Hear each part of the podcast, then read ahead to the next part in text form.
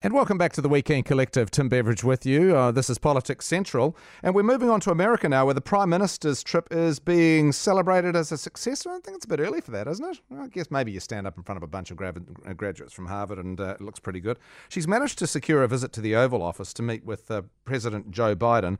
A matter, um, well, it's of, of great significance. And our chief parliamentary reporter, Jason Walls, is oh is travelling with, uh, with the PM. You're in San Francisco, Jason.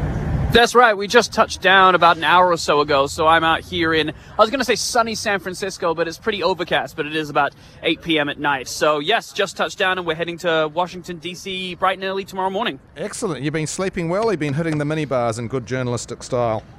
Oh, you know, a bit of both, bit of both. I mean, it's on NZME's tab, so I'm not hitting the um, minibar too hard. okay, good. Now, um, well, let's look backwards first. Um, Jacinda Ardern's Harvard speech um, I wonder if that's the sort of thing that resonates for New Zealanders, but not so much for people over there. How, what do you reckon? What, what, did you What did you make of it? Yeah, well, I think the most um, pivotal thing that she said in her speech was her comments around gun reforms. Now, she didn't actually say all that much. All she did was just say that New Zealand had banned semi-automatic, semi-automatic assault rifles in the wake of the Christchurch shootings on March 15th.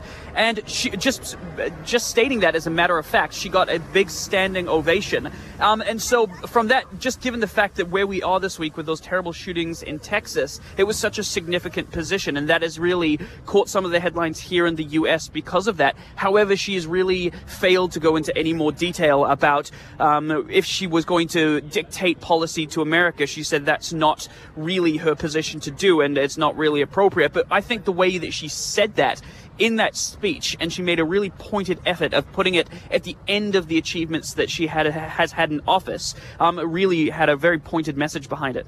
Yeah. Um, the White House visit um, what are we What are we expecting from that? Um, is this just going to be a nice photo opportunity, or? Well, there's definitely going to be a, a good photo opportunity, and I think it's it's good for both of them. You know, it's it's good for um, Jacinda Ardern to be seen to be meeting with these big world leaders, and especially when it comes to a, a tricky position where you, New Zealand's walking a bit of a tightrope in the Pacific between China and the United States. She's really wanting to be able to pull the U.S. more into the conversation and get them more involved in the Pacific, um, and that's really going to be one of her goals. But on the other hand of the spectrum, I mean, you've got Joe Biden sitting there with Jacinda Ardern, who is she's very well liked over here. She's seen as one of those progressive heroes that everybody on the left really likes, and some people on the right as well. So Joe Biden getting a photo with um, Prime Minister Jacinda Ardern, I think it's probably going to be quite good for his brand as well. So, so the, the, usual talk about trying to get a free trade deal is that just the stuff we talk about? Nothing happens, and as you were.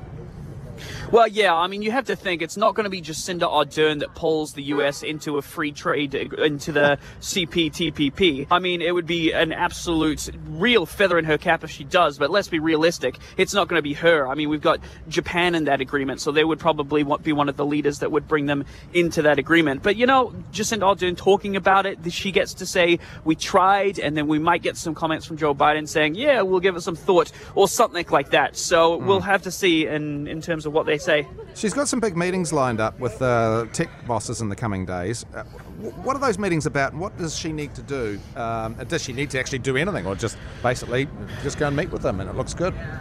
Yeah, well, those meetings have wrapped up. She had most of those in Seattle, where we just came from. But just before she had those meetings, she made some really pointed remarks in her Harvard speech, where she really challenged social media, um, just in in the wake of what happened in Texas and in Buffalo, and seems to be happening every week in the U.S. about how you can curb online extremism. And she said that social media companies aren't doing enough, and what they need to do is they need to honor their terms and service agreements. So one can only imagine what Jacinda Ardern was saying behind the scenes in those meetings with the tech companies, but it would have been an abject failure if she had gone in there and didn't at least repeat.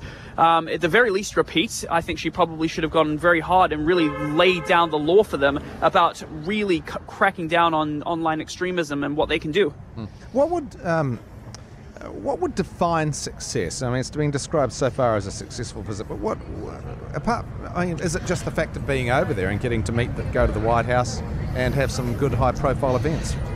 Well, I think you'd have to say success is getting more US tourists to New Zealand. And that was one of the big overarching goals of this trip is to get more lucrative US travelers into the New Zealand market now that we've completely opened up the borders. And the first half of the trip was very much about that. I mean, she was on the Colbert show, um, which was, yeah. it, it, was amazing coverage for New Zealand. Millions of people watched that show. And Stephen Colbert is always going on about New Zealand. And in fact, Jacinda Ardern, and, and yeah, he invited, he invited um, him to her wedding. She hasn't invited any New Zealand-based journalists to her wedding so far. I mean, maybe my invitation got lost in the mail. So Ardern, if you're hearing this, um, you can. No, I probably wouldn't come. Um, yeah, uh, but it's. Well, yeah, that, that, it's, it's, we could maybe um, actually that probably wouldn't be a bad thing for New Zealand if Stephen Colbert came for her came for her wedding.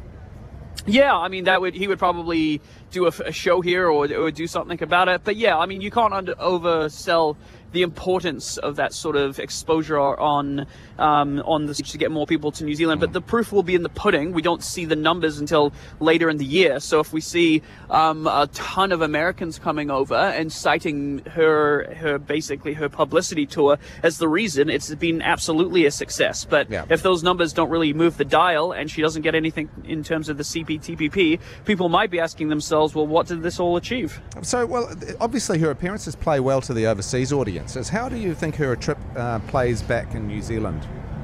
Well, I think it's I. To be honest, I, um, when you're on these trips yeah. as a press pack, you're so focused on the here and the now and what's going on. So, in terms of what that that perspective would be. I would probably have to ask some of the reporters back in New Zealand. But what from what I'm seeing from this perspective is it's just Jacinda Ardern's been like the rest of us, cooped up for about two years in New Zealand, mm. and now this is the time to get onto the international stage. And I think most people agree that as a prime minister, especially in a small island nation like New Zealand that is reliant on trade, it's yeah. very important for the prime minister to get out and about. And I'll tell you what, she probably needs to sit Nanaia Mahuta down, the foreign affairs oh. minister, and say, hey, you should follow my lead and get out there into the Pacific. Oh well, uh, and give your give your ambassador in Russia a call as well. Uh, do you think she's going to be looking forward to coming home? I mean, I don't know if you've caught up with the news of 12 shootings in about seven days over here. It's not looking flash.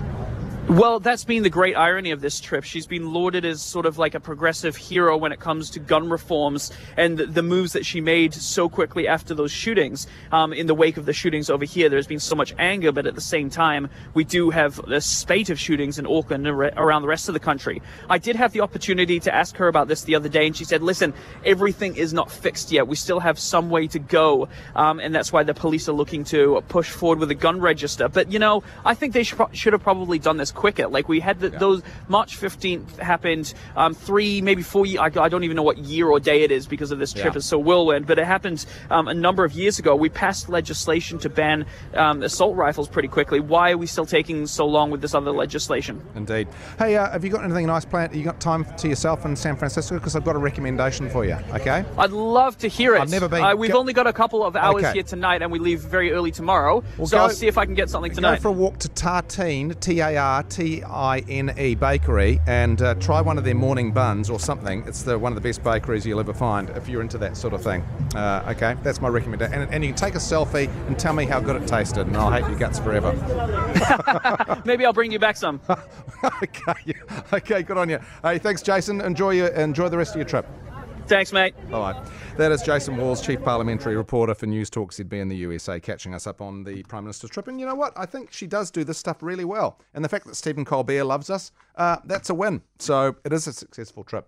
Um, anyway, we'll be back to wrap things up in, uh, in just a moment. It's uh, seven, wrap things up for Politics Central, should I say. We're here for another couple of hours. It's seven minutes to four News Talk ZB.